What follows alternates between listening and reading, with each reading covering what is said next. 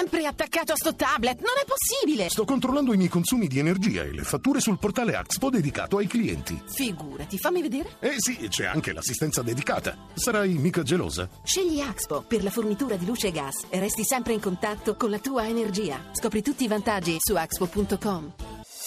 Voci del mattino.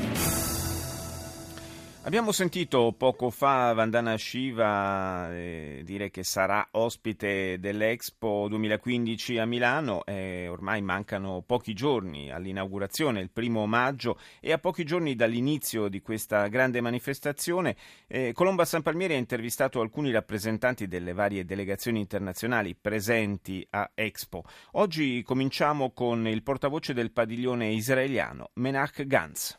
Il padiglione israeliano è costruito come un'esperienza multimediale visiva per eh, famiglie, per eh, tutte le età, in eh, tre tappi in cui il visitatore entra e già mentre sta facendo la coda, diciamo, il spettacolo comincia e, e, passa in due altre sale in cui c'è la storia di Israele, la storia del popolo di Israele, sia nella sua complessa tradizione di oltre 3.000 anni nel contatto dell'uomo con la terra e quel fatto che Israele nasce come un paese agricola, fino alla tecnologia e quello che Israele è oggi. Non appartiene a, ad alcun cluster tematico, ma al concept. Perché questa esatto, scelta? Credo che chi viene e vedrà il padiglione israeliano già da fuori capirà il messaggio, perché noi abbiamo un campo verticale di 70 metri per 12 metri di grano, mais e riso e questo campo verticale ci mostra come in eh, sistemazione e irrigazione sviluppata in Israele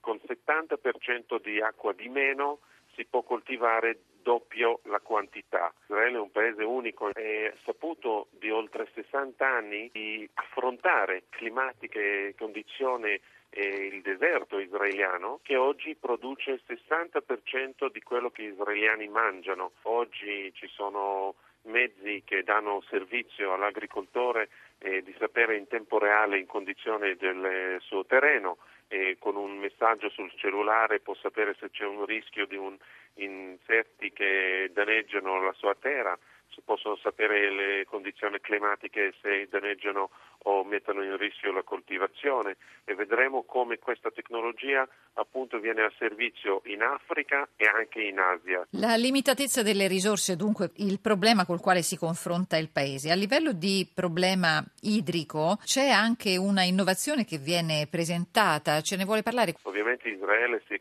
chiedeva da anni come garantire acqua sia per la sopravvivenza del suo popolo ma anche per coltivare la terra. Chi conosce la città sud di Israele lo sa che oggi è, città di, è la città di Eilat è praticamente autonoma con il sistema di desalinizzazione dell'acqua che può permettere ai cittadini di aprire i rubinetti di casa e avere acqua di mare e portata per bere, ma ovviamente è un sistema ancora cara, quindi ci sono altri mezzi come risparmiare l'acqua e come utilizzare l'acqua due o tre volte prima che viene gettata fuori. L'ultimo spazio del padiglione è dedicato alla cucina, alla gastronomia. Israele è un paese di mille immigrazioni che compongono anche la tradizione culinaria. Quali sono le specialità che presenterete? Ma se, questo sicuramente questa è la bellezza della società israeliana. Noi abbiamo appunto chiesto 10 più migliori ristoratori israeliani eh, a sviluppare un concetto, quindi al di là della cucina mediterranea,